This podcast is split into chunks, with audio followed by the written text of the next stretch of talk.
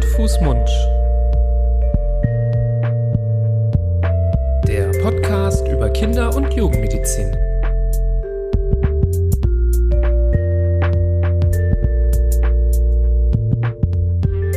So, ihr Lieben, herzlich willkommen zu einer neuen Folge. Hallöchen, Florian. Du starrst so ins Leere. Du bist so konzentriert jetzt schon. Ich habe ich hab deiner Stimme gelauscht, die mich immer mehr an einen Radiomoderator erinnert. Ja, herzlich willkommen. Genau. Bei Radio, Radio eins. Nee, die haben doch immer so diese äh, Stimmverzerrer, das kriege ich, glaube ich, jetzt nicht so hin. Ja, Radio D G K J. Mhm. Ja, hallo Nibras. Ähm, vielen Dank für die Einladung. Kann ich an dieser Stelle sagen, auch wenn du mich nicht eingeladen hast. Heute bist du der Interviewgast, ah, genau. Florian. Alle, die jetzt auf ja. einen spannenden Interviewgast gef- äh, sich gefreut haben, sorry. Sorry. Ja, bin Enttäuschung. Wir ja. interviewen uns gegenseitig heute mal wieder. Eine Folge zu zweit mit äh, uns. Das sind Nibras und Florian, eure Kinderärzte des Vertrauens aus dem schönen Düsseldorf. Und ja, wir referieren doch hier immer wieder über spannende Themen aus der Kinder- und Jugendmedizin und haben heute was für euch vorbereitet, wo ja ganz viele schon nachgefragt haben. Ich glaube, vielleicht ist es auf Platz eins der meist angefragtesten Themen gewesen. Und da haben wir uns gedacht, wollen wir doch nicht zu lange damit äh, zurückhalten, sondern so langsam ähm, es mal dran nehmen. Und äh, wie ich finde, auch natürlich ein sehr wichtiges und spannendes Thema, wo es auch in letzter Zeit ja den ein oder anderen Wandel auch gegeben hat. Es soll heute gehen um das Thema Ernährung im ersten Lebensjahr. Also von Tag eins, von äh, dem Moment der Geburt an bis zum ersten Geburtstag. Was sind so die Säulen der Ernährung? Worauf muss man achten? Was gibt es für Variationen oder Spielräume, die man hat? Was sind so die Empfehlungen, was man tun, was man nicht tun sollte? Darüber wollen wir heute so ein bisschen sprechen. Und mich interessiert dann natürlich brennend auch dein Erfahrungsschatz als vierfacher Vater ja, ja, ja. und gerade äh, live am, äh, am, am lebenden Versuchsobjekt, live am Breitteller. Kind Nummer vier ja. ähm, im ersten Lebensjahr bei dir. Da bist du ja quasi hautnah Äh, dran. Ich habe mich, ich habe mich gerade noch umgezogen vor der Aufnahme dieser Episode, weil mein T-Shirt etwas mit Brei vollgekleckert war, weil das noch nicht so ganz zu hundert Prozent im, mhm. im Rachen des Jünglings bleibt, sondern ja, das ist natürlich eine super Ausrede, die man dann, wenn man äh, wieder gekleckert hat, äh, mhm. verwenden kann. Ja, mein Jüngling, naja. der hat gespuckt, der naja, hat ja. gekleckert. Genau. Das funktioniert dann ganz gut.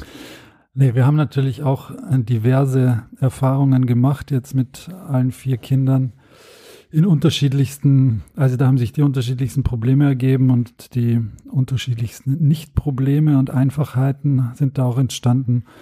Also da gibt's sicherlich die eine oder andere Story gleich.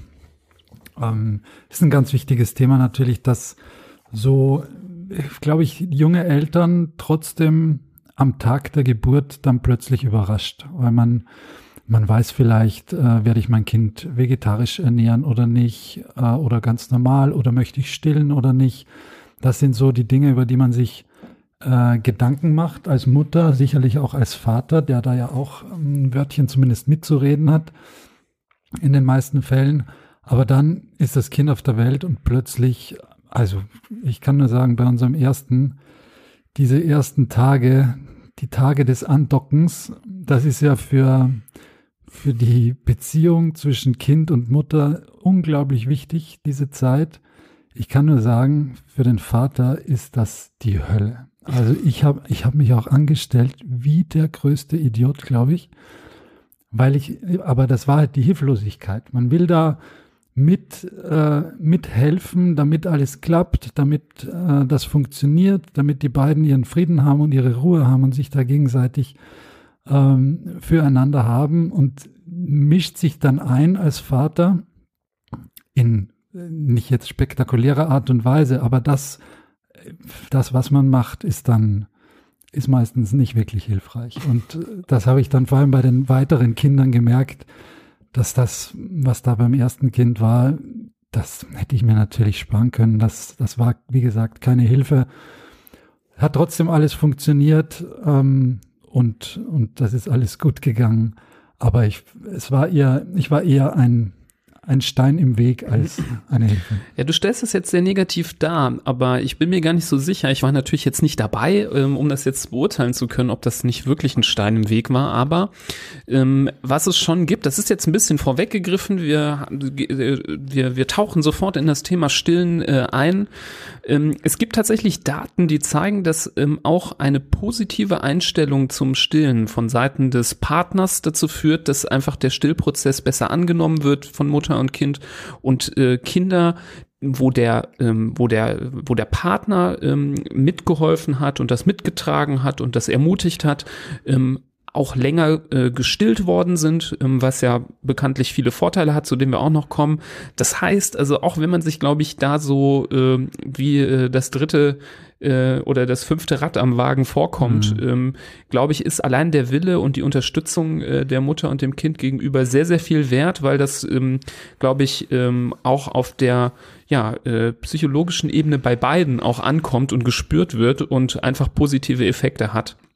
Also ich würde es, glaube ich, ja. äh, trotzdem als sehr positiv äh, bezeichnen, und da sollte man jeden ermutigen, ähm, der eben halt als äh, Vater vielleicht äh, teilnahmslos gefühlt daneben steht, eben doch ähm, da so viel zu tun, wie man kann. Natürlich muss man auch Freiräume lassen und es nicht übertreiben, aber die Unterstützung ist schon wichtig, und das ist sogar wissenschaftlich belegt. Mhm.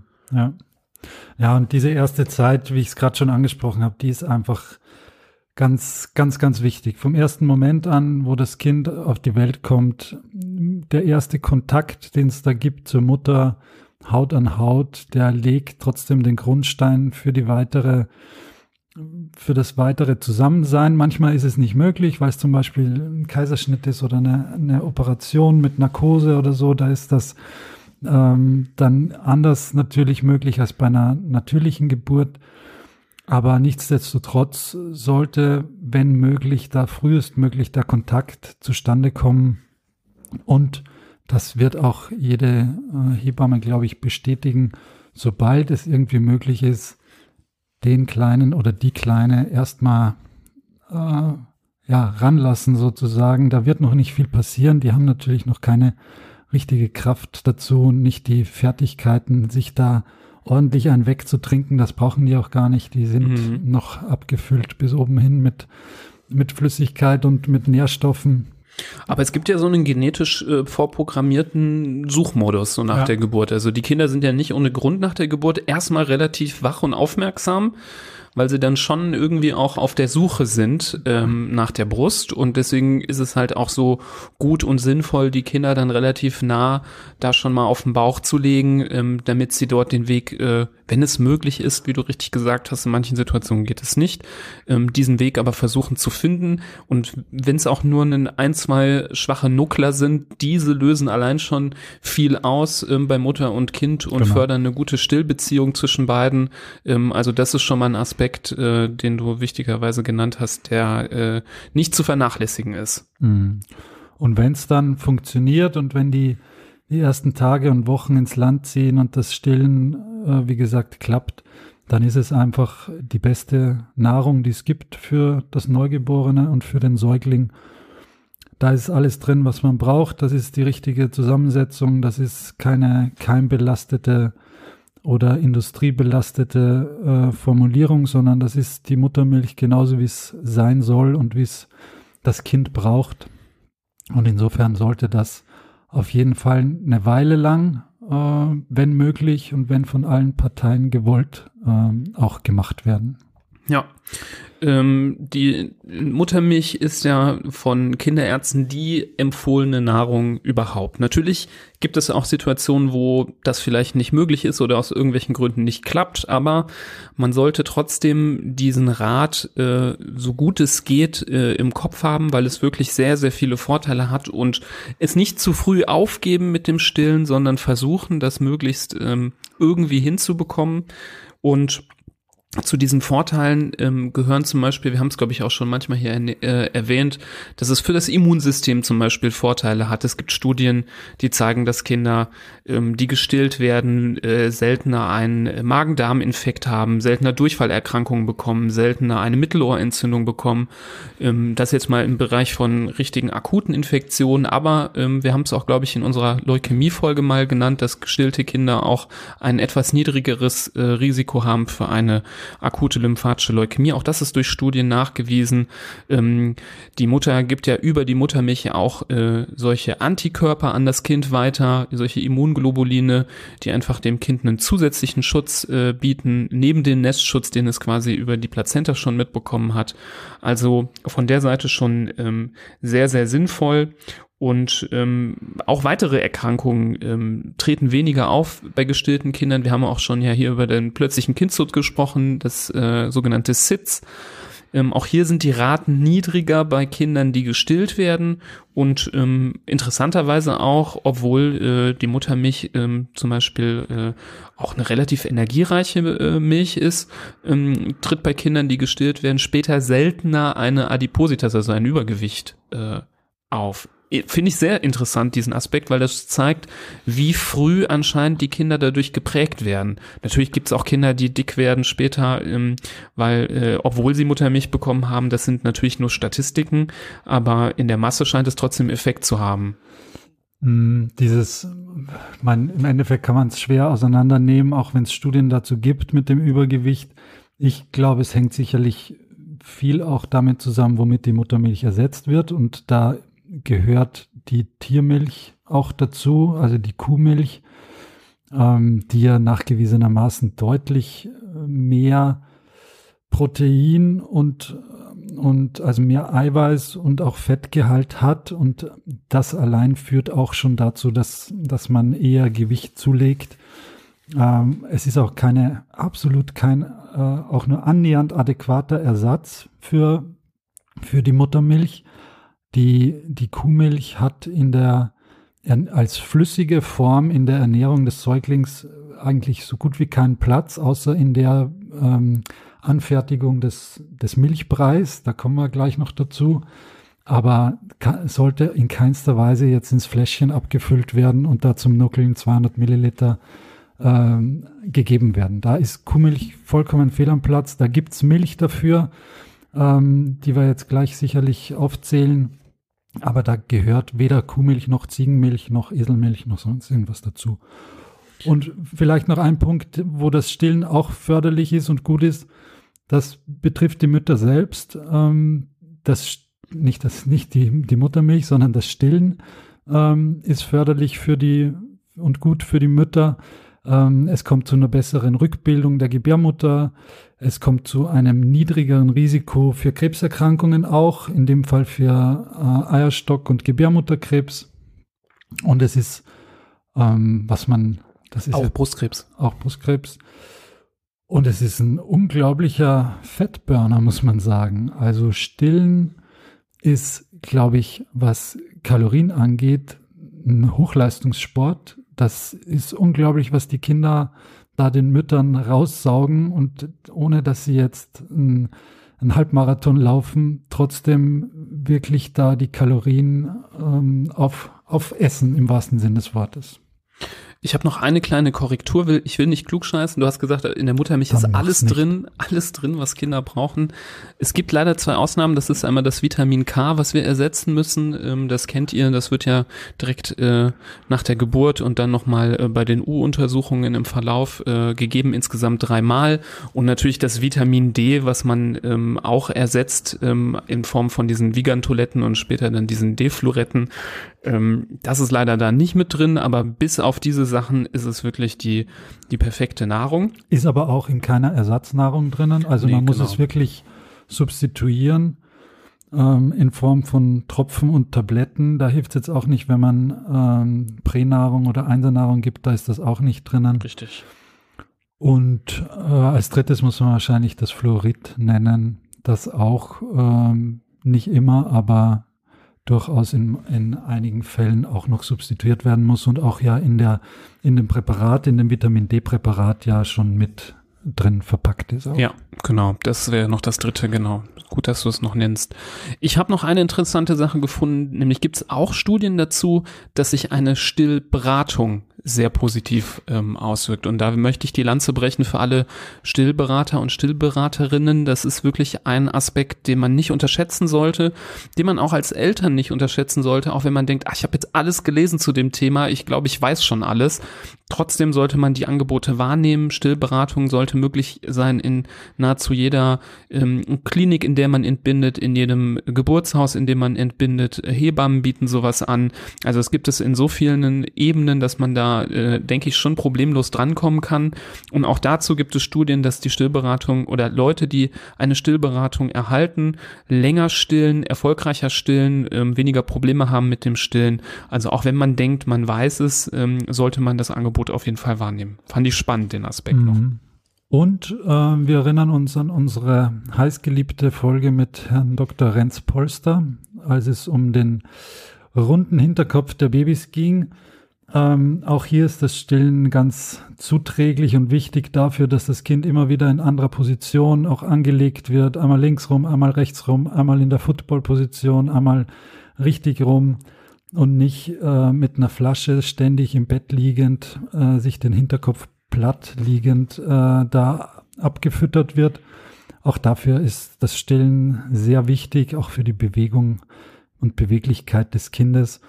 Und für mich als Vater kann ich nur sagen, sehr positiver Effekt ist natürlich äh, das Stillen nachts, ähm, wenn das Kind ähm, von der Mutter einfach äh, rübergezogen wird oder rangezogen wird und gestillt wird und ich nicht da um drei Uhr früh in die Küche latschen muss, das Wasser erwärmen, äh, die Milch anrühren muss, wieder hoch und dann das Kind füttern. Also, also gehe ich davon aus, eure Kinder sind alle gestillt worden.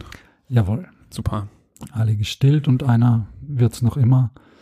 Ähm, man fragt sich jetzt vielleicht, wenn wir jetzt hier zwanzig Minuten das Stillen so in alle Himmel loben, warum macht man es dann nicht die ganze Zeit und warum bleibt man nicht ein Jahr oder zwei Jahre ausschließlich bei der Muttermilch? Das ist halt nicht genug und genau deswegen gibt es äh, so Empfehlungen, die wir jetzt auch äh, mitteilen möchten und über die wir sprechen möchten, weil eben irgendwann dann doch die Muttermilch nicht mehr ausreicht und, und dem Kind nicht genug ist. Ja. Vielleicht kommen wir erstmal noch, aber bevor wir auf die äh, schon angedeutete Einführung der mhm. Beikost äh, kommen, ähm, nochmal zu den Produkten, die zur Verfügung ja. stehen, wenn man eben äh, nicht stillen kann. Also vielleicht nochmal als äh, kleinen Zwischenschritt, natürlich gibt es auch die Ausnahmen, ähm, wo ja irgendwie dieser Stillprozess an der Brust nicht richtig funktioniert, aber wenn man die Milch abpumpt und über die Flasche gibt, ähm, funktioniert es irgendwie doch. Das sollte man auch noch erwähnen, dass wenn es irgendwie möglich ist, und das sollte man nicht unterschätzen, ähm, sollte man diesen Versuch zumindest unternehmen, ähm, bevor man sofort umstellt, dass man versucht, die Milch dann sonst abzupumpen, muss man natürlich auf gewisse hygienische Standards dann etwas mehr achten als beim Stillen, was ja wirklich ein sehr ähm, hygienischer Prozess ist. Ähm, aber wenn es irgendwie die Möglichkeit gibt, diese kostbare Muttermilch zu gewinnen über eine Pumpe und dem Kind zuzuführen, ist das natürlich nochmal einem Ersatzprodukt vorzuziehen. Ähm, erfahrungsgemäß ist es aber häufig so, habe ich zumindest öfter mal erlebt, dass Mütter erzählt haben, dass das dann nicht immer reicht und dann häufig noch ein anderes Produkt mit dazu genommen werden muss, ähm, was dann auch total okay ist. Also auch eine Mischernährung ist okay oder zum Beispiel Kinder zuzufüttern mit einer weiteren Milch, wenn die Muttermilch nicht ausreicht, ist vollkommen okay. Ähm, und alles, was an Muttermilch noch oben drauf noch möglich ist, ist halt einfach vorteilhaft und das sollte man auch auch ähm, erkennen, dass es nicht nur schwarz und weiß gibt, stillen oder nicht stillen, sondern auch verschiedene Nuancen dazwischen, verschiedene Graustufen. Mhm. Genau, es ist nur nicht nur es ist nicht nur von Vorteil, ähm, wie du gesagt hast, oder nee, Vorteil hast gar nicht gesagt, ich weiß nicht, egal. Also es ist auf jeden Fall besser, mit Muttermilch dann noch ein Ersatzprodukt dazu zu geben, als nur das, nur den Ersatz zu geben. Jede, jedes Stillen ist kostbar und jedes Stillen ist gut für die Beziehung und für das Kind und sollte auf jeden Fall gemacht werden. Wenn es unmittelbar nach der Geburt nicht funktioniert, aus unterschiedlichen Gründen, entweder weil es ähm, technisch noch nicht so hinhaut oder weil vielleicht die Mutter noch von der Geburt so oder vom Kaiserschnitt oder von der Operation so in Mitleidenschaft gezogen ist, dass es noch nicht klappt, das ist kein Weltuntergang. Ähm, auch wenn es da in der ersten Zeit eine Zufütterung gibt, äh, dass man zum Beispiel auch gleich in, am ersten Tag der Papa äh, mit einer Flasche ran muss, das verbaut nicht den Weg für das spätere Stillen und da muss man auch nicht gleich die Nerven wegschmeißen äh, und sich denken, okay, jetzt wird das mit dem Stillen die nächsten Monate gar nichts, weil wir haben jetzt die ersten Stunden verpennt. So, so ist es nicht. Das, da ist wichtiger, dass das Kind bei Kräften bleibt, der Blutzucker in Ordnung bleibt und das vielleicht mit Zufüttern erreicht wird und dann danach kann, kann man sich, wenn alle am Damm sind, aufs Stillen wieder konzentrieren. Ja. Häufige Frage ist ja auch, wie häufig muss man stillen oder wie häufig muss so ein Kind äh, ähm, ja eine Nahrung bekommen? Das ist natürlich ein bisschen auch abhängig vom Alter des Kindes, gerade wenn die Kinder sehr klein sind, in der neugeborenen Phase sind, vor allem in der ersten Woche. Ähm, da ist es ganz wichtig, dass die Frequenz relativ hoch ist, ähm, dass das so durchaus auch alle zwei, alle ein bis zwei Stunden mal sein kann, dass da ähm, das Kind angelegt wird, ist auch im Sinne der des Trainings, ähm, dieses, äh, ja, das ist ja ein Teamwork zwischen Mutter und Kind, was trainiert wird, aber auch um die Milchproduktion seitens der Mutter anzuregen. Wichtig, dass am Anfang relativ häufig dieser Stimulus gesetzt wird durch das Kind. Ähm, und gerade so Kinder, die sehr klein sind in der neugeborenen Periode, die verschlafen dann tatsächlich auch mal gerne eine Mahlzeit. Grundsätzlich ist ja die, die Empfehlung, Kinder jetzt nicht so nach einer Steckkarte zu füttern und zu sagen, alle so und so viele Stunden musst du so und so viel Milliliter trinken, sondern nach Bedarf zu füttern. Gerade bei größeren Kindern ist das der Weg der, ähm, der Wahl. Ähm, aber bei so ganz kleinen Kindern ist es durchaus mal not, notwendig, dass man sie nachts ähm, oder während Schlafphasen, ähm, die ja zu jeder Zeit sein können, äh, sanft aufweckt und dann doch nochmal was anbietet. Ja, aufmerksam macht darauf, dass es noch was anderes gibt als Schlafen. Und die Frage, wie oft äh, soll ein Kind gestillt werden, das kann einer oder eine am besten beantworten, nämlich das Kind selbst. Und meistens ist es auch so, dass einem das sehr eindrücklich und äh, unmissverständlich mitgeteilt wird, dass es wieder an der Zeit ist, äh, einen Schluck zu nehmen. Ähm, und dieses Beruhigungsnuckeln, das sich ja in den späteren Lebensmonaten manchmal einstellen kann, dass man sich das angewöhnt als, als Mutter oder als Kind oder in Kombination beide, dass wenn das Kind unruhig ist oder quengelt, dass, dass es dann die Brust bekommt und dadurch beruhigt wird, ohne dass es gefüttert wird. Das gibt's ja in den ersten Lebenstagen und Lebenswochen in keinster Weise. Kein Neugeborenes wird äh, die Brust in den Mund nehmen, wenn es nicht will und wenn es nicht Hunger hat. Und äh, andersrum wird, lässt sich ein Neugeborenes eigentlich so gut wie gar nicht beruhigen, wenn es hungrig ist, außer durch die Brust der Mutter, wenn es gestillt wird. Insofern, insofern ist das eine relativ eindeutige Geschichte. Später dann, wenn das Kind älter ist und es stellt sich dieses Beruhigungsnuckeln ein, klar, dann kann es sein, dass das Kind die Brust im zwanzig-Minuten-Takt verlangt, aber nicht, weil es hungrig ist, sondern weil es einfach wahrscheinlich das tollste Gefühl der Welt ist, wenn man als Baby die Brust der Mutter im Mund hat. Und wenn sich das so eingespielt hat, das kann auch ganz schön mühsam werden. Natürlich gerade in den, in den Nächten, da gibt's viel schlaflose Zeiten und am Tag dann auch oft äh, wird die Brust ausgepackt, kurz dran genuckelt, dann hat sich das Kind beruhigt, okay, kann ich wieder einpacken. Und das, das ist natürlich nicht der beste Umgang, wächst aber manchmal einfach so und meistens merkt man es erst, wenn man mittendrin ist in der Geschichte, dass das jetzt so gekommen ist, dann äh, muss man schauen, wie man da wieder rauskommt und ob man wieder rauskommt oder einfach, ob einfach die Zeit das ganze Zusammenspiel wieder ändert oder vielleicht auch das, worum es heute auch geht, nämlich wenn man eine andere Nahrung mit dazu nimmt. Ja, Vielleicht kommen wir jetzt zu diesem Punkt. Es gibt leider ja immer Situationen, wo es einfach aus verschiedenen Gründen nicht funktioniert. Das kann ein Interaktionsproblem sein. Man hat alles versucht. Man hat vielleicht diverseste Beratungen schon genossen. Den Kinderarzt, die Kinderärztin gefragt, die Hebamme, die Stillberaterin. Und es mag irgendwie einfach nicht hinhauen. Es gibt ja auch manchmal medizinische Gründe, wieso man nicht stillen kann oder nicht stillen soll. Deswegen leben wir ja zum Glück in einer sehr modernen Welt, wo es auch Ersatzprodukte gibt. Und das versuchen wir mal so möglichst einfach wie möglich zu halten, weil da wird ja sehr, sehr viel auch, ähm, ja, glaube ich, Trara gemacht ähm, durch die Milchproduktindustrie, ähm, die einem verdeutlichen möchte, man brauche fünf verschiedene Milchsorten mhm. innerhalb des ersten Lebensjahres, die ähm, aufeinander aufbauend abgewechselt werden müssen und ähm, Äh, da wird sehr viel Werbung betrieben. Diese Werbung wird auch zum Beispiel sehr kritisch bewertet durch die Deutsche Gesellschaft für Kinder- und Jugendmedizin, die sich da auch mal gegen ausgesprochen hat, dass da Werbung nur im begrenzten Maße ähm, gemacht werden muss, um Verbraucher auch nicht zu irritieren.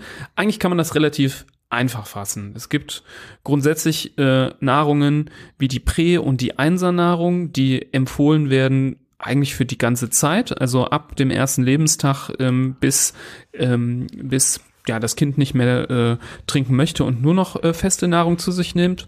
Ähm, da kann man vielleicht als kleinen, äh, kleinen Info-Häppchen noch dazugeben, Einsernahrung wird aber manchmal schlechter vertragen von kleineren Kindern, weil da oft mehr äh, Kohlenhydrate drin sind, das so ein bisschen dickflüssiger ist, sättigender und glaube auch manchmal ein bisschen mehr Bauchschmerzen verursachen kann. Gerade bei ganz kleinen Kindern, vielleicht ist da dann doch die Pränahrung etwas bekömmlicher. Trotz allem ist die, gibt es da jetzt keine Empfehlung dagegen, dass man Einsernahrung ab Anfang benutzen darf. Ähm, so in der Erfahrung war es dann aber oft mehr notwendig, erst dann, wenn die Kinder von der Pränahrung nicht ausreichend satt geworden sind. Aber das ist, glaube ich, von Kind zu Kind doch unterschiedlich individuell. Also das muss man so ein bisschen ausloten und da gibt es keine ganz klare Empfehlung. Was aber empfohlen ist, dass diese Zweiernahrungen, die es gibt, dass die erst gegeben werden, wenn die Kinder dann auch Beikost bekommen und nicht ab Anfang an. Also die werden nicht ab dem ersten Lebenstag empfohlen. Das ist ein bisschen verwirrend, auch mit diesem eins und zwei, finde ich, weil man denkt ja irgendwie, dass Prä und eins dann doch sehr unterschiedlich sind. Deswegen sollte man sich nicht verwirren lassen. Die Zweiernahrung hat, glaube ich, einen höheren Anteil an Eisen, der dann sehr wichtig ist, wenn die Kinder dann größer werden, mhm. wenn die über den sechsten Lebensmonat hinauskommen. Äh, das ist auch der Grund, kommen wir ja gleich zu bei der Beikost. Es gibt einen erhöhten Bedarf eben auch für Eisen. Der ist in dieser Zweiernahrung vermehrt mit drin, sodass man dann erst ab der zweiten, äh, ab dem zweiten Lebensjahr Hälfte damit anfangen sollte. Ein Punkt, wo häufig dann zwischen Pränahrung äh, und Einsernahrung gewechselt wird, ist dann vielleicht, wenn es eine gewisse Trinkunlust gibt mit der Pränahrung und man merkt, dass das Kind eigentlich gar nicht mehr so, so sich das wegzischt, wie es schon mal war. Wenn man dann die Einsernahrung nimmt, dann hat man meistens nochmal einen Boost sozusagen und plötzlich funktioniert es wieder besser. Weil das Zeug einfach ein bisschen süßer ist, auch dadurch, dass mehr Kohlenhydrate drin sind oder andere Kohlenhydrate, äh, schmeckt es auch ein bisschen süßer. Und was den Kleinen natürlich äh, immer schmeckt, egal ob sie acht Jahre sind, vier Jahre oder äh, zwei Monate, ist irgendwas Zuckerhaltiges. Das schmeckt dem Gehirn immer, das ist die, die Droge der, des modernen Zeitalters, der Zucker. Und äh, damit kriegt man die Die Kleinen immer, immer in, in Maßen natürlich, und das soll jetzt nicht ein Appell sein, dem, dem Kind Zucker zu geben, aber das unterscheidet diese beiden Produkte so ein bisschen und, und macht das eine eine Spur leckerer als das andere, und man muss aber sagen, dass beides nicht wirklich toll schmeckt, und als Erwachsener würde man sich wahrscheinlich von keinem da ein Viertel Liter wegzischen. Oh, Gleiches gilt wahrscheinlich auch für die Muttermilch, aber ist ja für die Kleinen bestimmt und nicht für die Großen, ne? Also es klingt so, als hättest du gewisse Geschmacksproben schon gemacht, aber ich gehe jetzt mal, will da mal jetzt nicht weiter drauf eingehen. Ähm, welcher Punkt mir noch wichtig wäre, der ein oder andere fragt sich ja jetzt an der Stelle, ähm, wie sieht's eigentlich aus mit ähm, kuhmilchfreier Säuglingsnahrung? Ähm, vielleicht gibt's Hörerinnen und Hörer, die hier zuhören, die zum Beispiel ähm, vegetarisch oder sich vegan ernähren. Ähm, da möchte ich klar darauf hinweisen, dass wir zu dem Thema planen, eine eigene Folge zu machen, weil ich glaube, dass wir das heute nicht ausreichend gut mit abdecken können. Da würden wir, glaube ich, diesem wichtigen und momentan sehr modernen und ähm, immer mehr äh, ja von großer Rolle äh, äh, ja spielenden Thema gerecht werden können.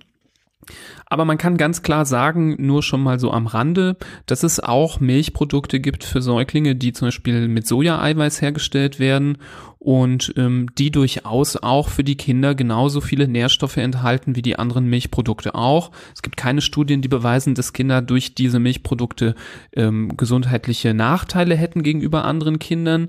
Ähm, also diese Möglichkeit besteht durchaus. Also lässt es sich äh, vermeiden, komisch äh, Proteine zu benutzen. Ähm, aber das müssen wir noch mal weiter ausführen in einer weiteren Folge. Ja, ähm, bei dem Thema äh, habe ich gerade mein ähm, Gehörgedächtnis eingeschaltet und ich glaube, ich habe vorhin gesagt, dass Kuhmilch dreimal so viel Eiweiß und dreimal so viel Fett hat wie Muttermilch. Das stimmt nicht, wenn ich das wirklich gesagt habe. Ähm, dreimal so viel Eiweiß, das stimmt, aber das andere sind, ist dreimal so viel Mineralstoffe. Nicht fett. Fettig ist die Muttermilch auch und das ist auch gut so, weil die Kleinen soll ja, sollen ja zu kleinen Buddhas werden. Ähm, also das, da habe ich gerade Blödsinn geredet. War der Buddha wirklich dick oder wie meinst du das jetzt? Hm. Ich dachte, der, ich stelle mir den immer schlank vor. Schlanker ja, Buddha. Schlanker Buddha. Ja, der war doch so asketisch. Du, du verwechselst das mit dem Dalai Lama. Kleiner Exkurs, es gibt ja verschiedene Buddhas und es gibt ja. In manchen Ländern ist der Buddha dick, wird der dick dargestellt, ja. Vor allem so in China, wo man auch, glaube ich, äh, gerne das verbindet mit Wohlstand mhm. und in anderen Ländern ist der Buddha eher schlank. Ich glaube, ja, so in Thailand und so wird der schlank dargestellt, ja, deswegen stimmt, ja. Kann man das nicht immer, äh, aber es gibt eben die sogenannten Happy Buddha, das ist mhm. immer der, der genau. so lacht und so einen dicken ja. Bauch hat, genau. weil er gerade ein Schwein verdrückt hat oder so. Ja. Okay.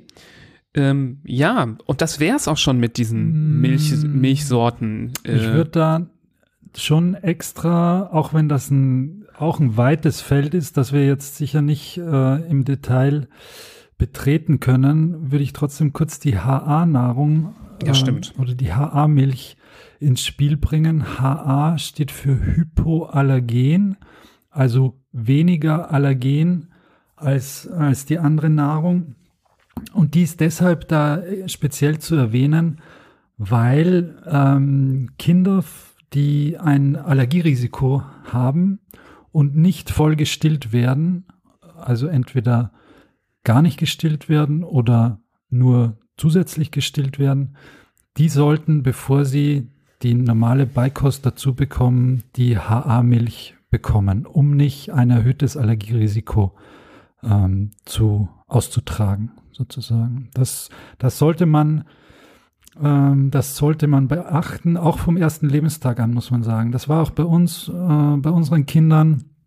Äh, beim letzten war das so, dass am ersten Lebenstag da auch mal die, die, äh, nicht die Muttermilch zum Einsatz kam, äh, sondern eben eine, eine, so eine Nahrungsmilch. Und das, da muss man sich dann schon auch drum kümmern, dass, dass es die H A-Milch ist. Da denkt jetzt, hat bei uns zumindest im Krankenhaus jetzt niemand dran gedacht, als Familie und als Allergiefamilie, äh, die meine Familie ist, dank mir, ähm, muss man aber dran denken und dann äh, sich auch drum kümmern, dass es da, dass da die H A-Milch zum Einsatz kommt und nicht eine normale äh, Pränahrung, um da nicht schon vielleicht den Grundstein zu legen für, für spätere Allergieprobleme. Mhm. Aber geht es da immer um diese Kuhmilchproteinintoleranz, weil diese, äh, nee. Das bezieht sich auf alle möglichen genau, Allergien, ne? Genau, okay. Das äh, ist eigentlich nicht wirklich mit der Kuhmilch, mit dem Kuhmilchprotein mhm. oder nicht nur, sondern generell.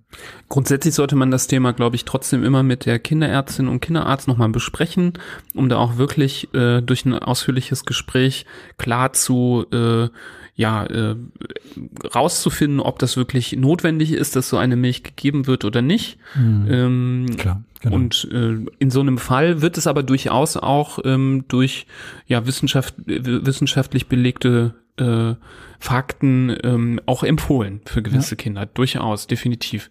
Mhm. Klar, und da gibt's natürlich, wenn wir jetzt hier in dieses Thema reinstoßen, noch verschiedene andere. Ne? Es gibt ja auch diese äh, diese Refluxnahrungen und so. Da will ich nicht zu viel drauf eingehen. Das sind wirklich ähm, so Spezialsituationen bei Kindern, die zum Beispiel viel spucken. Ich mache hier gerade viel mit Anführungsstrichen, weil ihr das nicht äh, sehen könnt, sage ich es. Das ist ja schon alleine sehr individuell, wie man das empfindet. Spucken bei Kindern ist ja was relativ Normales. Alle Kinder spucken oder fast alle, und der eine empfindet das automatisch schon als sehr schlimm und denkt, oh, mein Kind erbricht andauernd, und ähm, andere haben ein Kind, was wirklich andauernd erbricht, und sagen, ach nee, der spuckt irgendwie nur. Das heißt, es gibt da ganz viele Facetten, und ähm, solche Nahrung werden häufig, häufig verwendet, um die Nahrung anzudicken oder ähm, irgendwie sämiger zu machen, dass die Kinder weniger Reflux haben.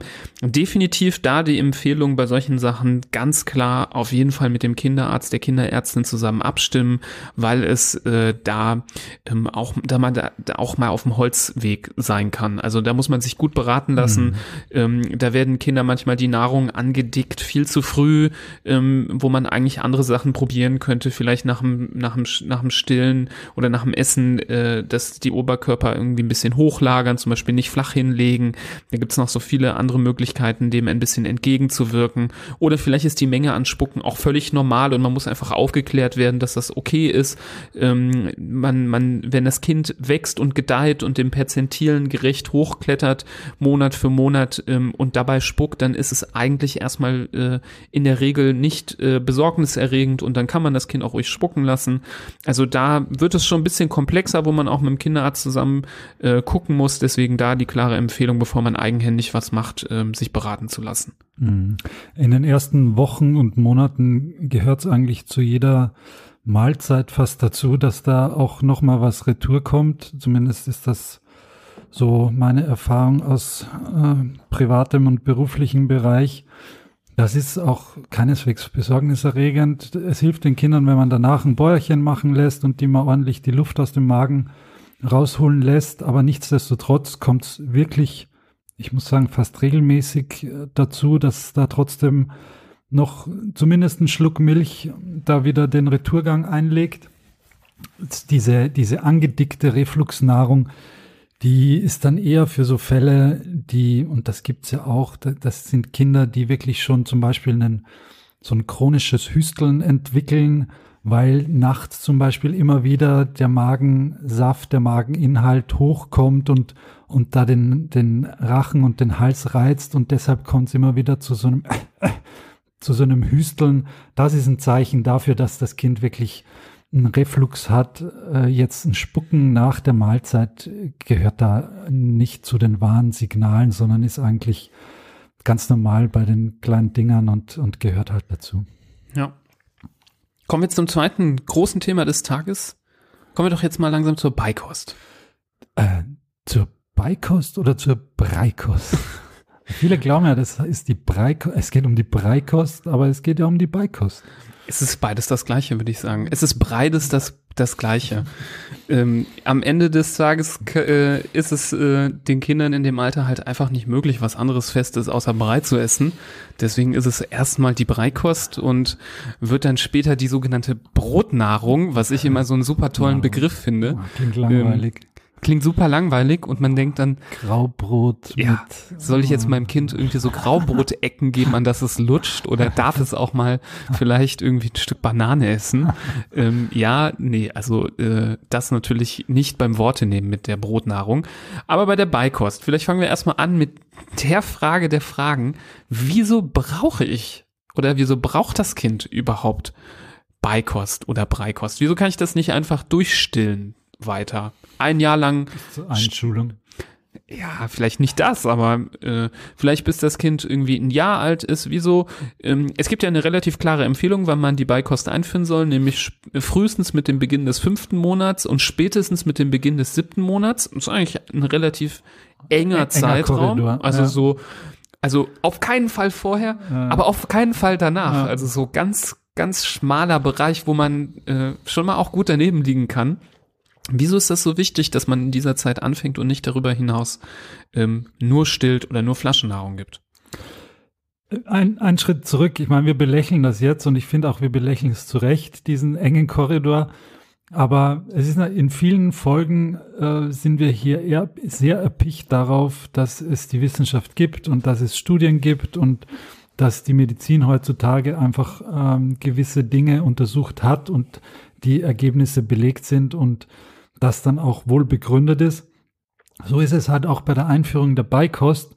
Das wird jetzt auch sicherlich dem einen und oder der anderen Hörerin ähm, bitter aufstoßen, weil es da natürlich auch Ansichten gibt, die anders lauten, als ich führe jetzt die Brei, jetzt wirklich ähm, betont darauf, die Breikost zum Beispiel im fünften oder sechsten Lebensmonat ein. Da gibt es ja auch andere Strategien.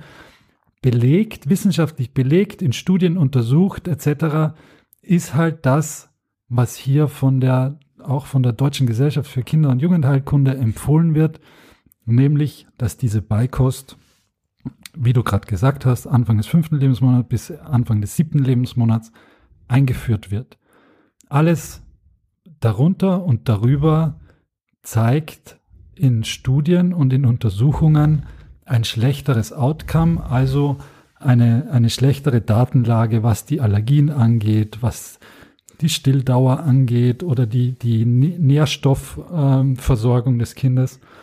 Ja, so, so ist es halt. Mal passt einem die Wissenschaft, mal passt sie einem nicht, aber das ist halt die Wissenschaft. Ich finde, man kann sich das ja immer gut vorstellen, dass dieses äh, Kind einfach bis zum fünften, sechsten, äh, siebten Monat einfach mit der Muttermilch oder mit der Flaschennahrung gut zurechtkommt, darunter gut wächst, aber ab einem gewissen Maß des Wachstums kann man sich ja auch gut vorstellen, dass dann die Nährstoffe, die in dann dieser äh, flüssig zugeführten Nahrung einfach nicht mehr ausreichen, um ein ausreichendes Wachstum ähm, zu gewährleisten. Und das ist nämlich ebenso um dieses äh, um dieses Halbjahr herum. Also wenn das Kind in das zweite Lebenshalbjahr kommt, ist der Bedarf einfach für für Eisen, für Vitamin B sechs, Zink, für Kalzium, für Phosphat ist einfach so hoch, dass es durch die normalen Milchnahrungen, ob aus, äh, aus Muttermilch oder ähm, ähm, aus äh, Flaschenmilch, ähm, einfach nicht mehr möglich, ähm, das ausreichend zu decken, und deswegen ist die Beikost einfach äh, notwendig.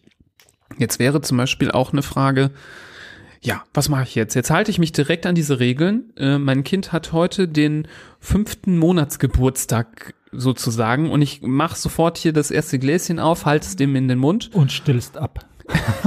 Nein, dazu kommen wir gleich.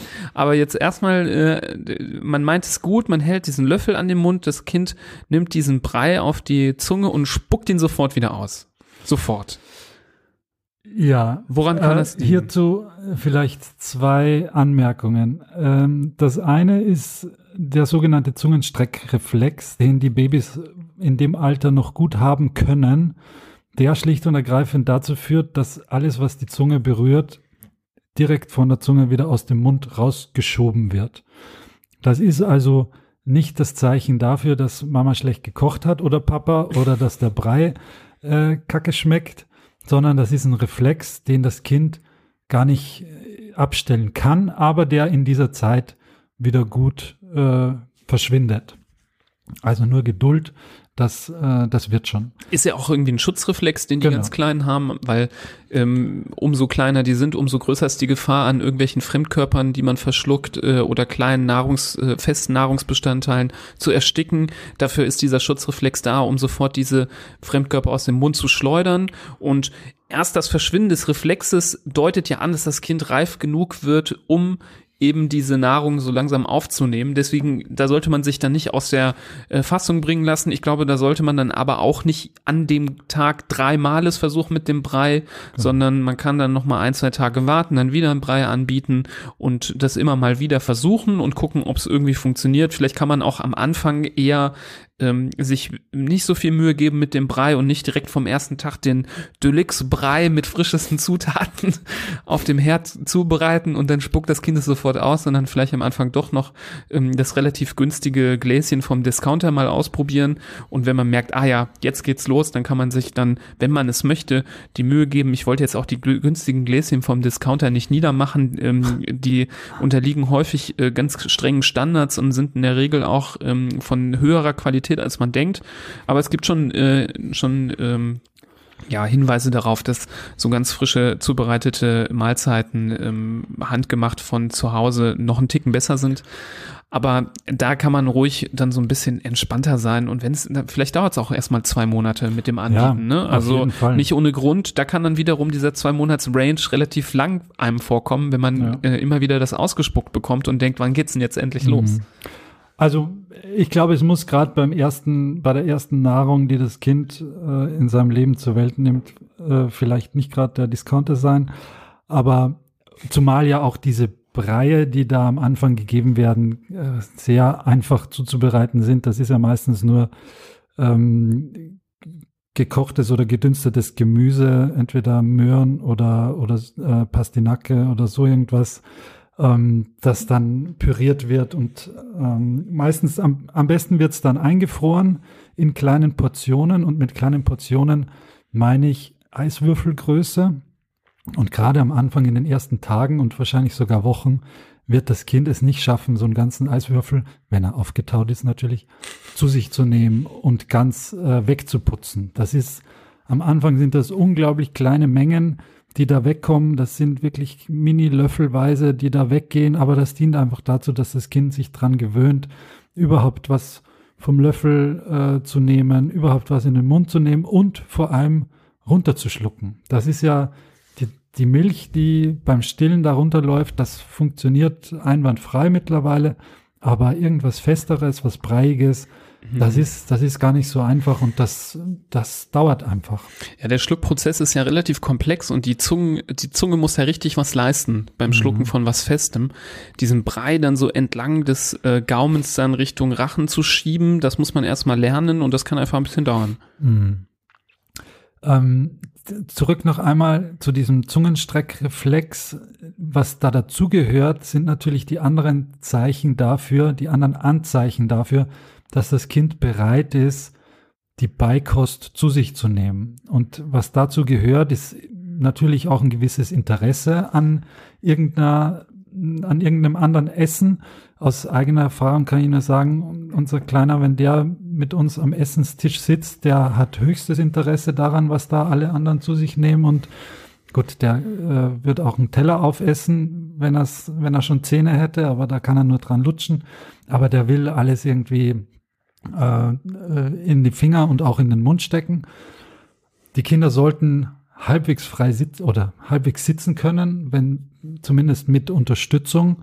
Ähm, man sollte keine Beikost geben, wenn das Kind nur liegen kann, in, in Rückenposition. Das ist auf keinen Fall die richtige Position, um da äh, zu füttern. Und das Kind sollte auch in der Lage sein, sich irgendwie selbst was in den Mund zu stecken. Das muss jetzt nicht ausschließlich selbst geschehen. Ich bin jetzt kein, äh, kein Vertreter auf, auf Biegen und Brechen des sogenannten Baby-Led-Weanings, da kommen wir sicher auch gleich noch drauf, was das ist und ob das eigentlich in Ordnung ist. Aber dass die Kinder so ein bisschen sich was in die Hand nehmen und in den Mund stecken und dran lutschen und ausspucken, wenn sie jeglichen Geschmack rausgelutscht haben, das äh, sollte auch durchaus möglich äh, oder äh, sollte auch gegeben sein. Und zu guter Letzt wäre es ganz gut, wenn das Kind schon zeigen kann, wenn es einfach satt ist. Das ist, sieht dann meistens genauso aus wie der Zungenstreckreflex. Und hinterlässt meistens Spuren auf der Kleidung, vor allem von dem, der das Kind füttert. Aber auch das ist fast eine Notwendigkeit, um, um so weit zu sein, die Beikost da durchzuziehen. Ja, vielleicht bevor du uns diesen äh, furchtbaren Begriff des Baby-Led-Weanings, ich, das klingt so, das klingt so wie so ein Baby, was auf der Intensivstation liegt irgendwie. Das klingt wie so ein ganz komischer medizinischer Prozess. Ähm, bevor du uns das nochmal vielleicht genauer erklärst, kommen wir vielleicht nochmal zu so einem, zu so einem Basic, ähm, was so grundsätzlich die Empfehlung ist, ähm, wie so die Breikost oder Beikost eingeführt werden soll. Da gibt's ja verschiedene Breie, die so am Anfang empfohlen werden. Ähm, als erstes wird ja dieser Brei empfohlen mit äh, Kartoffel, Gemüse und je nachdem, wie so die Ernährungsform ist, äh, Fleisch und Fisch. Oder wenn man solche Produkte nicht möchte. Ähm, Am besten Fleisch oder Fisch. Fleisch und Fisch wäre sogar mir zu viel. Ja, jetzt hast ja. du mich erwischt, da habe ich mich versprochen. Natürlich meinte ich oder.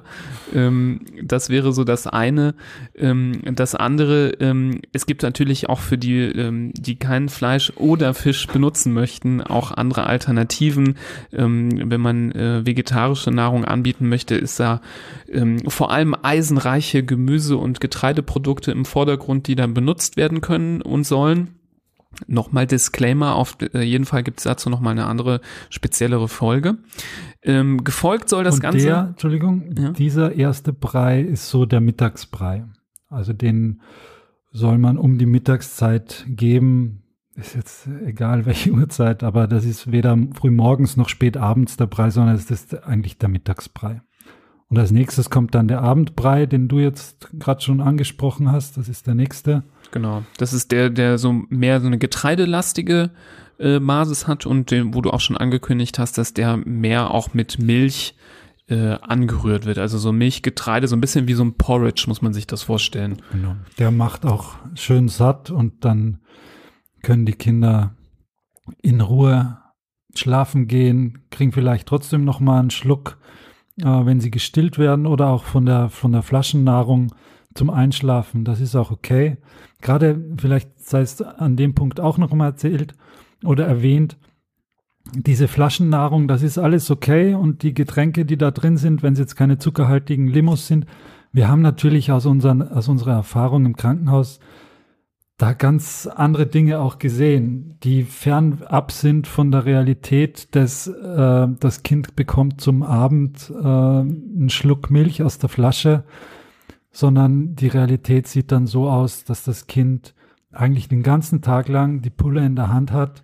Da drin ist womöglich dann noch Eistee oder sonst irgendwas. Die Zähne sehen aus wie ein Kriegsgebiet. Später dann, also wirklich schwarze Zähne, die von dem ständigen Nuckeln an einer zuckerhaltigen Lösung in der Flasche dermaßen äh, desaströs verändert worden sind, dass man schon fast nichts mehr machen kann. Das ist ein Gebrauch der Flasche, der nicht sein soll. Wenn das Kind aber jetzt gern am Abend mit einer Flasche einschläft und da gut einschläft und schön wegschlummert, dann her damit. Ja. ja. Ähm, ich habe jetzt das... Was haben wir noch? Ein Brei fehlt noch. Kommt er noch? Oder Getreide, Obst. Genau. Dann, dann kommt so der Nachmittagsbrei, genau. Der dazwischen noch.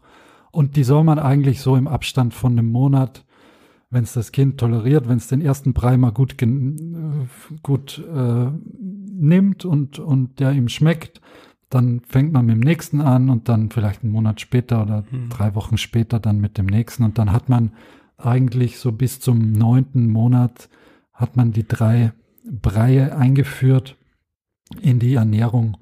Und dann hat man eh schon alle Hände voll zu tun, das Kind von morgens bis abends äh, nur noch zu ernähren. Ja, das sprichst du bestimmt ganz vielen hier aus der Seele, die das gut kennen. Ich wollte nur eine Kleinigkeit ergänzen. Ich vertröste hier immer wieder natürlich äh, diejenigen, die sich für die ähm, vegetarisch-vegane Ernährung äh, interessieren, auf die nächsten Folgen. Ähm, trotzdem noch der Hinweis, ist mir wichtig, ähm, eine große Rolle, wenn man äh, die Kinder vegetarisch-vegan ernährt, ist, dass man sehr äh, aufpassen muss und vorsichtig sein muss, natürlich mit der ausreichenden Ergänzung von äh, ähm, gewissen Vitaminen und anderen Zusatzstoffen, die ja durchaus manchmal nicht dabei sein können. Allen voran Vitamin B zwölf ist super wichtig, ähm, aber auch die ähm, der Ersatz von zum Beispiel Omega drei Fettsäuren, wenn man zum Beispiel eben auf die Fisch, äh, Fischbeikost verzichtet, ähm, und eventuell auch auf Jod äh, muss man aufpassen. Das sind Aspekte, die ähm, nicht außer Acht gelassen werden sollten. Deswegen Ähm, wäre meine Empfehlung, in so einer Situation sollte man sich immer gut von der Kinderärztin, den Kinderarzt beraten lassen. Gegebenenfalls sind da auch gewisse Kontrolluntersuchungen unter einer solchen Ernährungsform nicht ganz äh, verkehrt.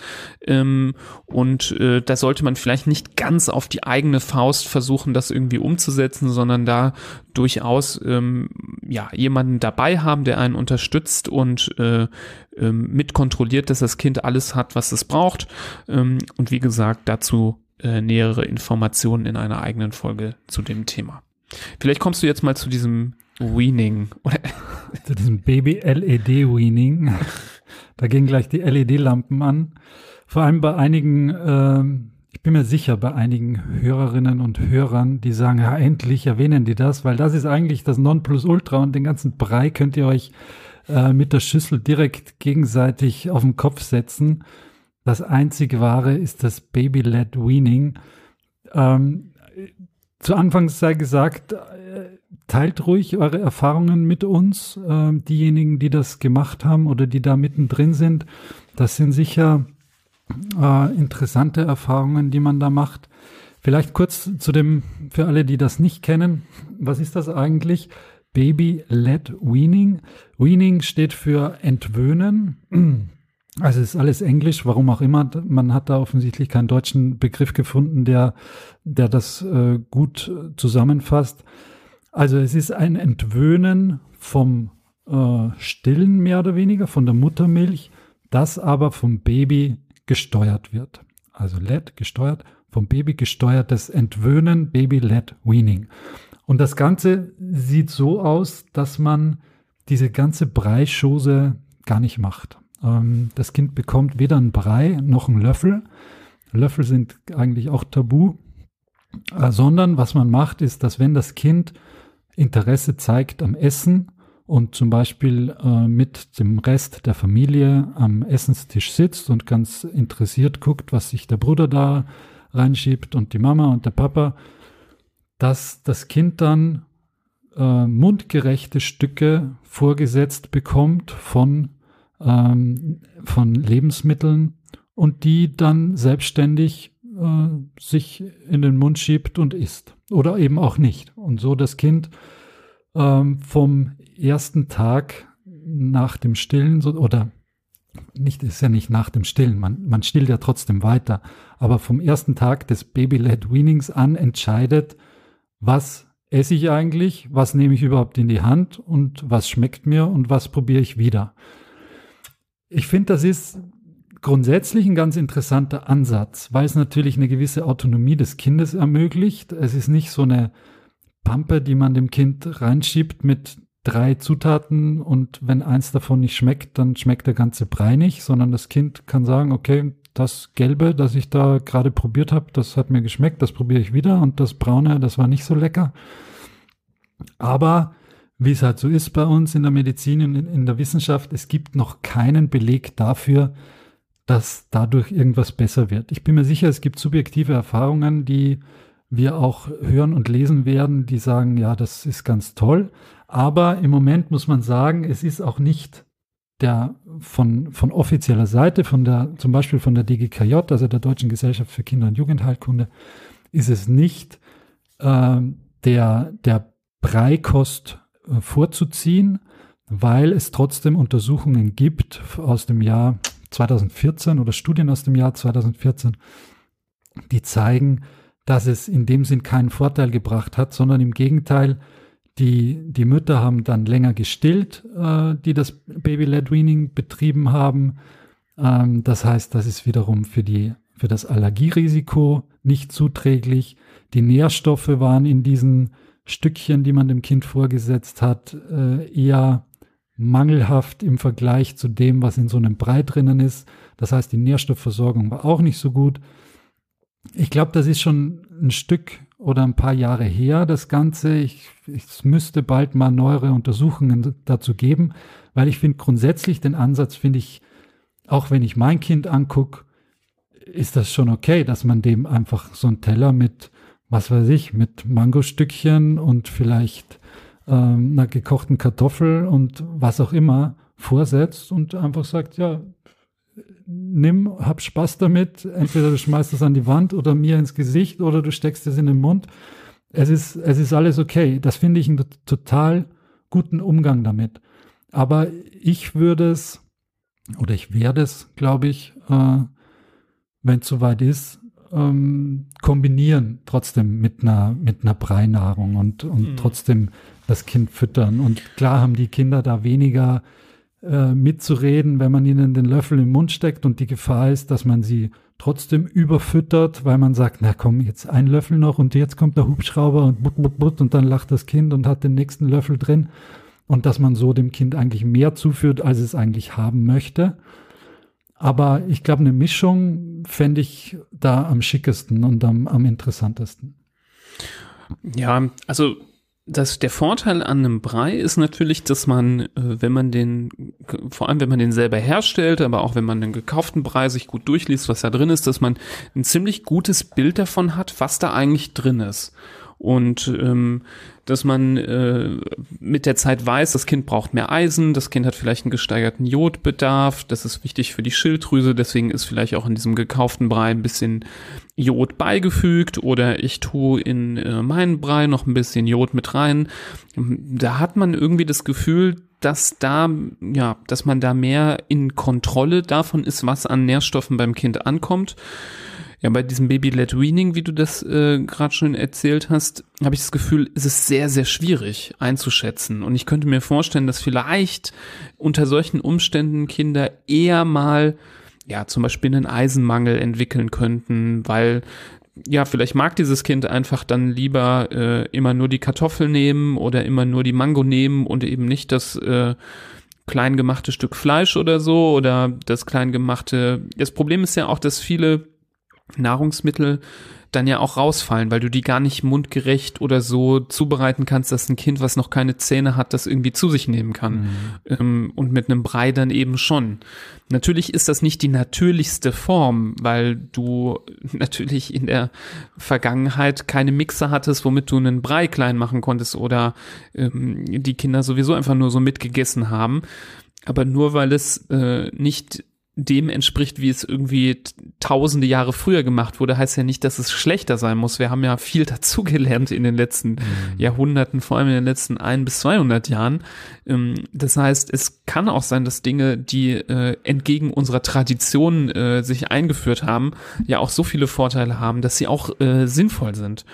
Ich mag da jetzt keine von beiden Sachen bevorzugen, weil mir da so ein bisschen, wie du richtig gesagt hast, auch die Studien fehlen. Ich kann mir das aber leider wirklich gut vorstellen bei dem Baby-led Weaning, dass der ein oder andere Nährstoff zu kurz kommt, eben aber auch wie genau bei so einer unkontrollierten, unvorsichtigen veganen Ernährung zum Beispiel, wo man nicht aufpasst, was man in den Brei äh, reintut.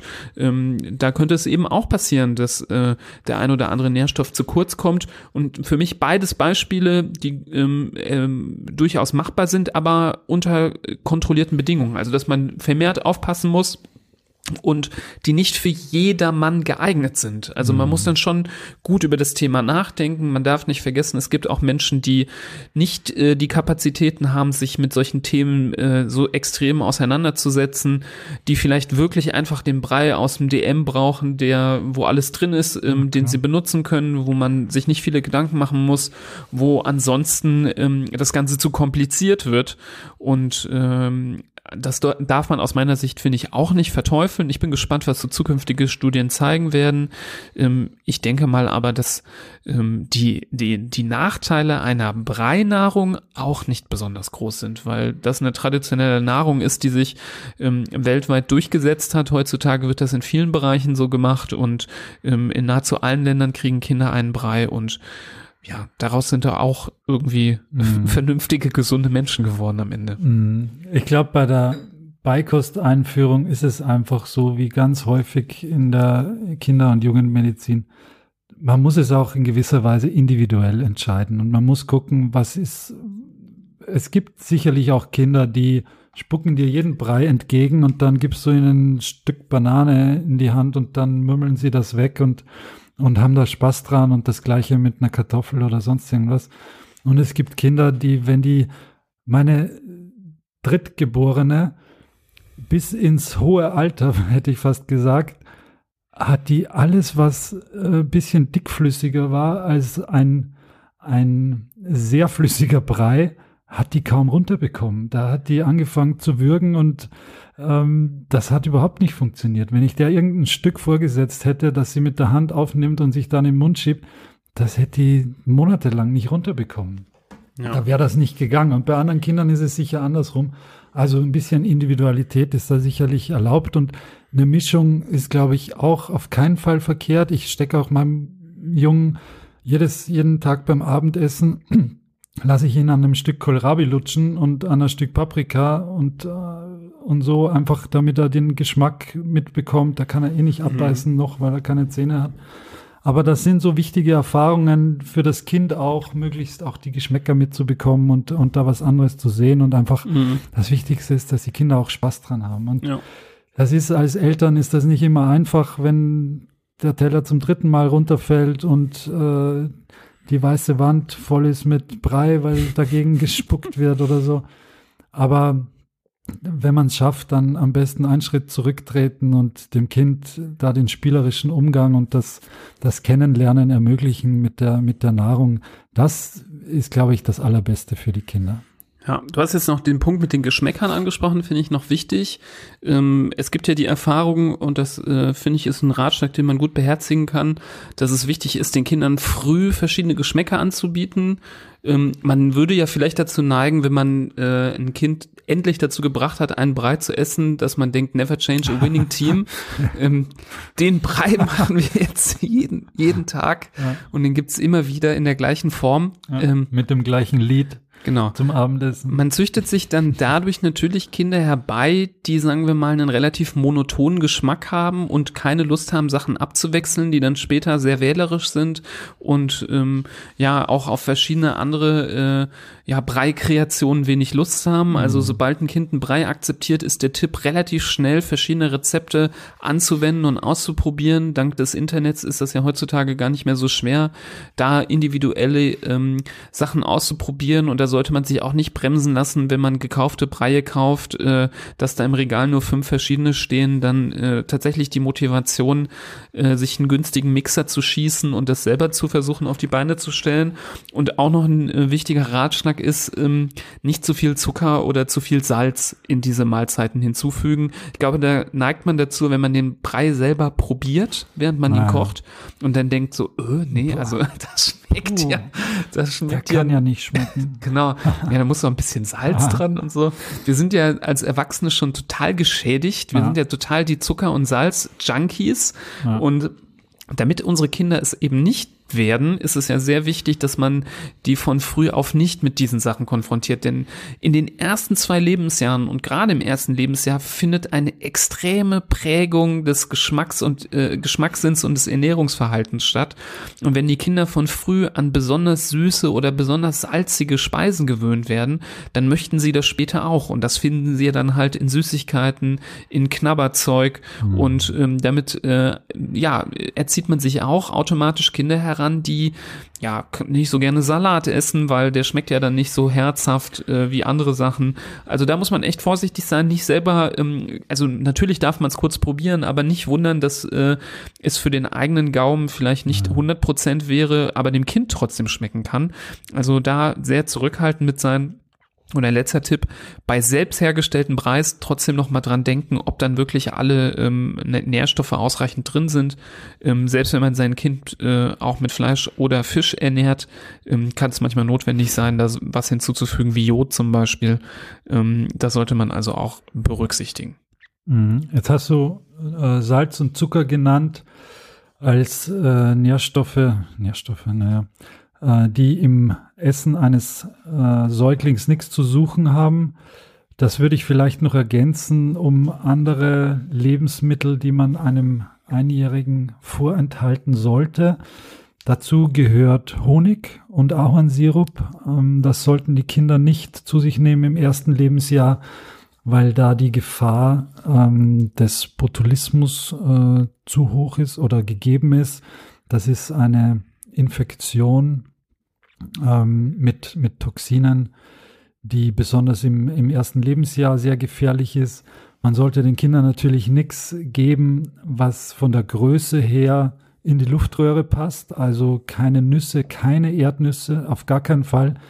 Eine Erdnuss hat nichts in den Händen eines Einjährigen oder auch eines Zweijährigen, eigentlich auch eines Dreijährigen zu suchen. Wir kennen leider immer wieder Fälle, die äh, auf der Intensivstation oder auch im Schockraum landen, weil sie eine Erdnuss verschluckt haben, und diese Dinger, die kann man nicht mehr raushusten. Das, das geht nicht. Die müssen dann, wenn überhaupt, äh, mit einer, mit einem Bronchoskop rausgeholt werden. Also Erbsen, Nüsse, Bohnen oder sonstige Samen haben auch bei Einjährigen nichts zu suchen. Rohes Fleisch, roher Fisch, auch der soll nicht verfüttert werden an Säuglinge. Fisch, ja, das hattest du ja gerade schon gesagt, äh, vielleicht nicht in Kombination mit Fleisch, aber abwechselnd. Ähm, wenn dann, Surf and Turf. Surf and Turf, oh, lecker, lecker, habe ich gern gegessen früher. Ähm, aber wenn dann gekocht oder gedünstet und nicht natürlich nicht roh, kein Fisch, wo noch Gräten drinnen sind, so Gräten, die für einen Erwachsenen lästig sind, das könnten für ein Kind äh, ganz üble Dinger sein, die auch lebensgefährlich sein können. Also da muss man auch gucken, dass da ja nichts drinnen ist. Und zu guter Letzt äh, drei Stoffe, die generell bei keinem Kind was zu suchen haben, aber schon gar nicht bei einem Einjährigen: Koffein, Tein und Alkohol. Die sollte man tunlichst weglassen. Ja, was darf man überhaupt noch? Was ne? darf man denn überhaupt noch? Möhren, gematschte Möhren. Ja. Was ja. man übrigens noch darf, da will ich aber nur kurz drauf eingehen, sind natürlich auch ab einem gewissen Alter Getränke. Haben wir noch gar nicht drüber gesprochen. Ja. Also was trinken ähm, ist so ab der dritten Beikost äh, auch so mitempfohlen, zusätzlich zum, auch wenn das Kind weiter gestillt wird, was ja durchaus ähm, äh, das ganze erste Lebensjahr empfohlen ist und auch äh, durchaus darüber hinaus, ähm, sollte man den Kindern auch was zu trinken anbieten. Tatsächlich ist das Beste einfach äh, Leitungswasser. Mhm. Ähm, Leitungswasser äh, wird sehr unterschätzt, ist das bestgeprüfteste äh, Wasser, also wir reden jetzt von Deutschland, also nicht in Indien, aber in Deutschland ähm, wird Leitungswasser in sehr regelmäßigen Abständen engmaschig geprüft, hat eine hohe Qualität ähm, und kann, äh, wenn die Rohre, woraus das kommt, aus äh, vernünftigem Material sind, bedenkenlos gegeben werden. Ähm, ungesüßte Tees äh, sind auch kein Problem. Man sollte sein Kind aber nicht ausschließlich von Pfefferminztee ernähren, weil auch darin Stoffe enthalten sind, die, wenn es akkumuliert, dann für das Kind unangenehm werden können und auch auf den Magen schlagen können. Ähm, aber so zur Geschmacksvielfalt auch hier drauf achten, sowas anzubieten. Ähm, Fencheltee, äh, Pfefferminztee, da gibt's ja verschiedene, die empfohlen werden. Früchtetee. Früchtetee, mhm. ähm, aber wie gesagt, immer mit dem Hinweis ungesüßt. Ja, und wann kommt endlich die, die große Brotmahlzeit? So wertvoll wie ein kleines Brot. Genau. Ähm, ja, die ist so ein bisschen auch individuell. Da finde ich, kann man noch so ein bisschen mehr so die äh, Baby-led Weaning äh, äh, walten lassen, mhm. wenn die Kinder gut versorgt sind mit äh, Muttermilch, Flaschenmilch plus Beikost. Da muss man jetzt nicht ab dem zehnten Lebensmonat pflichtmäßig irgendwie das Brot in Du hast so Mund hast du gegen Brot, ja? Ja, ich weiß auch nicht. Brot ist so. Das ist, ich finde einfach diesen Begriff äh, Brotnahrung. Brotnahrung. So bescheuert. Ähm, nee, ja. Also so ab dem zehnten Lebensmonat, vor allem dann, wenn die ersten Zähnchen da sind, kann man äh, durchaus die Kinder dann äh, auch ähm, daran lassen. Die Baby-led Weaning-Fans werden jetzt sagen, so was, viel zu spät, das kann natürlich vielleicht sein, mhm. ähm, aber zumindest ist es so die offizielle Empfehlung ab dem zehnten Monat, dann aber auch gerade, wie du das eben beschrieben hast, insbesondere wenn die Kinder am Tisch sitzen und dann gewisses Interesse an gewissen Lebensmitteln zeigen, auch außerhalb von Brot, dann darf man die dann mal rüberreichen zum Probieren und die Kinder so langsam anfangen äh, lassen, vom Tisch mitzuessen, ähm, damit äh, ja die Nahrung immer reichhaltiger wird. Ah, ich habe noch was vergessen, was man einem Säugling auch nicht geben darf zu essen. Salat. Also Salatblätter, die können mitunter so den ganzen Gaumen verlegen und äh, durchaus mal die Luft, ähm, die Atemluft rauben. Also lieber kein Salat. Kann man sich gut vorstellen, so ein Salatblatt kann mm. tückisch, wenn sich das so mm. eingerollt in den Mund begibt und dann so aus, sich so entfaltet, ja, in so einem kleinen Mund, mm. ähm, kann man sich das gut vorstellen. Ja, ich denke, wir haben auch bestimmt das ein oder andere noch nicht genannt und vielleicht den ein oder anderen Aspekt nicht besprochen. Aber ich glaube, wenn man jeden Punkt bis in das letzte Detail besprechen möchte im Rahmen des Podcasts, müssen wir aus diesen jetzt schon eine Stunde fünfzehn mm. eher drei bis vier Stunden machen. Ähm, und das würde den Rahmen ähm, ein wenig bis sehr ähm, sprengen. Ein letzter Punkt von mir vielleicht noch, weil wir jetzt über äh, atemwegsverlegende Salatblätter und Erdnüsse und sonst irgendwas äh, gesprochen haben. Haben wir schon öfters hier genannt. unsere absolute Empfehlung als junge Eltern oder auch als ältere Eltern oder sonst irgendwie, dass man einen Erste-Hilfe-Kurs sich äh, aneignet, da einmal mitmacht, die wichtigsten Reaktionen und Griffe und sonstiges erlernt oder sich mal anguckt und mal durchdacht hat. Am besten braucht man es nie im Leben, aber wenn man es doch braucht, ist man froh, wenn man es gemacht hat. Ja, absolutes Pflichtprogramm, finde ich. Ja. Absolutes Pflichtprogramm. Es ist aus meiner Sicht fahrlässig, wenn man es nicht macht. Also ist, ist, ist für mich wie Autofahren ohne Führerschein oder äh, Motorradfahren ohne Führerschein. Also ähm, man sollte definitiv äh, einen Erste-Hilfe-Kurs machen, um einfach Bescheid zu wissen im Notfall.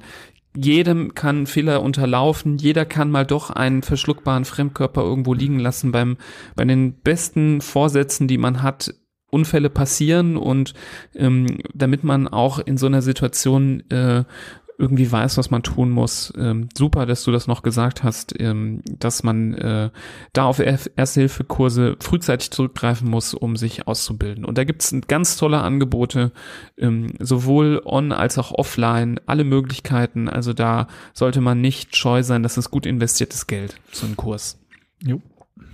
Gut, aber jetzt sind wir schon echt fortgeschritten, und äh, ich glaube, wir haben das Thema jetzt ganz gut umrundet. Ich glaube, die meisten Fragen sind beantwortet worden. Falls nicht, schreibt uns gerne eine Mail an info at handfußmund punkt de.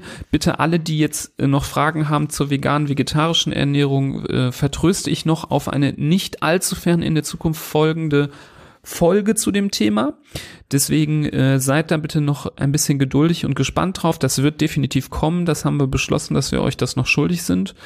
Und ähm, alle Fragen darüber hinaus gerne an uns schicken. Ihr könnt uns auch kontaktieren über unsere Social-Media-Kanäle, ähm, wo ihr uns äh, ganz leicht findet unter Hand, Fuß, Mund.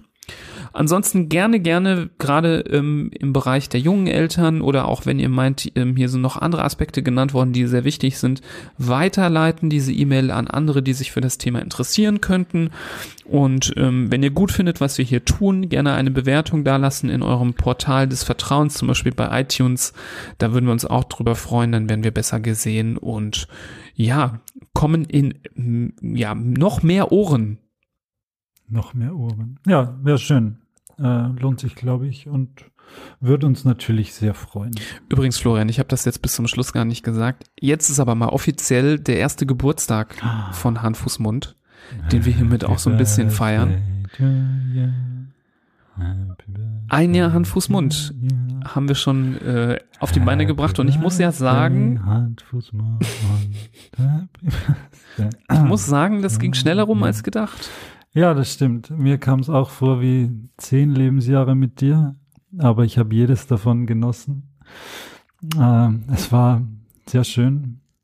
Aber wenn es am schönsten ist, soll man eigentlich aufhören, aber das haben wir nicht vor. Nein, ganz, es ist ja auch noch nicht Gegenteil. Am schönsten. Ja, es ist noch nicht am schönsten. Den Eindruck habe ich auch. Also am schönsten ist es, wenn, wenn alle Eltern im deutschsprachigen Raum, jeder hier zuhört. Oha. Naja, ich glaube, das werden wir nicht erreichen, aber noch ein paar Wochen. Wir danken natürlich allen äh, unseren Unterstützerinnen und Unterstützern. Also es ist wirklich der Hammer nach einem Jahr. Was? Äh, Wann ist jetzt unser Geburtstag? Sag's mir. Soll ich es kurz nachgucken? Ich kann es ja. Ich kann es natürlich nochmal nachgucken. Das ist eine echte Männerbeziehung, wenn beide nachgucken müssen, wann der Jahrestag ist. Das ah, entspannt mich wieder. Ja, sei mal nicht so, äh, sei mal nicht so pessimistisch. Es ähm, war unsere Vorstellungsrunde wahrscheinlich, oder? Ja. Unsere Einführungsrunde. Ich glaube, ähm, es war unsere Einführungsrunde, aber es war ähm, die, wir haben aber erst mit der Folge, glaube ich, Bakterien äh, versus Viren sind wir am Start gegangen am fünfzehnten Februar zweitausendzwanzig. Heute ist der neunzehnten Februar zweitausendeinundzwanzig, also sind wir ein bisschen über dem Jahrestag drüber hier heute, wo wir aufzeichnen, aber das ist genau der Startpunkt. Wir hatten äh, zum Start ein paar schon vorbereitet, deswegen Nein. würde ich die jetzt nicht zählen, sondern Nein. den fünfzehnten Februar. Ja, nochmal danke an alle Unterstützer. Geworden. Es ist wirklich äh, krass, wollte ich nochmal sagen, wie viele mittlerweile zuhören. Ähm, wir bedanken uns echt äh, herzlichst. Es erreichen uns ja immer wieder total tolle Nachrichten. Und ähm, dass auch nicht nur Eltern hier zuhören, sondern auch äh, Medizinstudenten, andere ärztliche Kolleginnen und Kollegen. Also so ein facettenreiches Publikum. Ähm, mittlerweile echt zigtausende Downloads jeden Monat. Also das ich wollte gerade sagen, jeder, der sich jetzt da denkt, äh, eigentlich bin ich ja der Einzige, der sich das anhört. Wir hatten im Dezember die erfreuliche Kunde, dass es äh, hunderttausend Downloads waren. War das Dezember? Äh, und seitdem sind es nochmal deutlich mehr geworden. Also unglaubliche Zahlen. Wir freuen uns natürlich, dass das auf so großes Interesse stößt und dass wir da vielleicht auch was Gutes tun können mit dem, dass wir einfach über das labern, was uns interessiert und was uns wichtig ist. Das ist schon, schon cool. Ja, also ich würde sagen, ein Jahresjubiläum ist erst eines von vielen, was kommen wird. Deswegen, ähm, ja, seid gespannt auf die nächsten Folgen. Wir freuen uns auch drauf und ja, so hören wir uns beim nächsten Mal. Bis dahin. Auf Wiedersehen. Tschüss.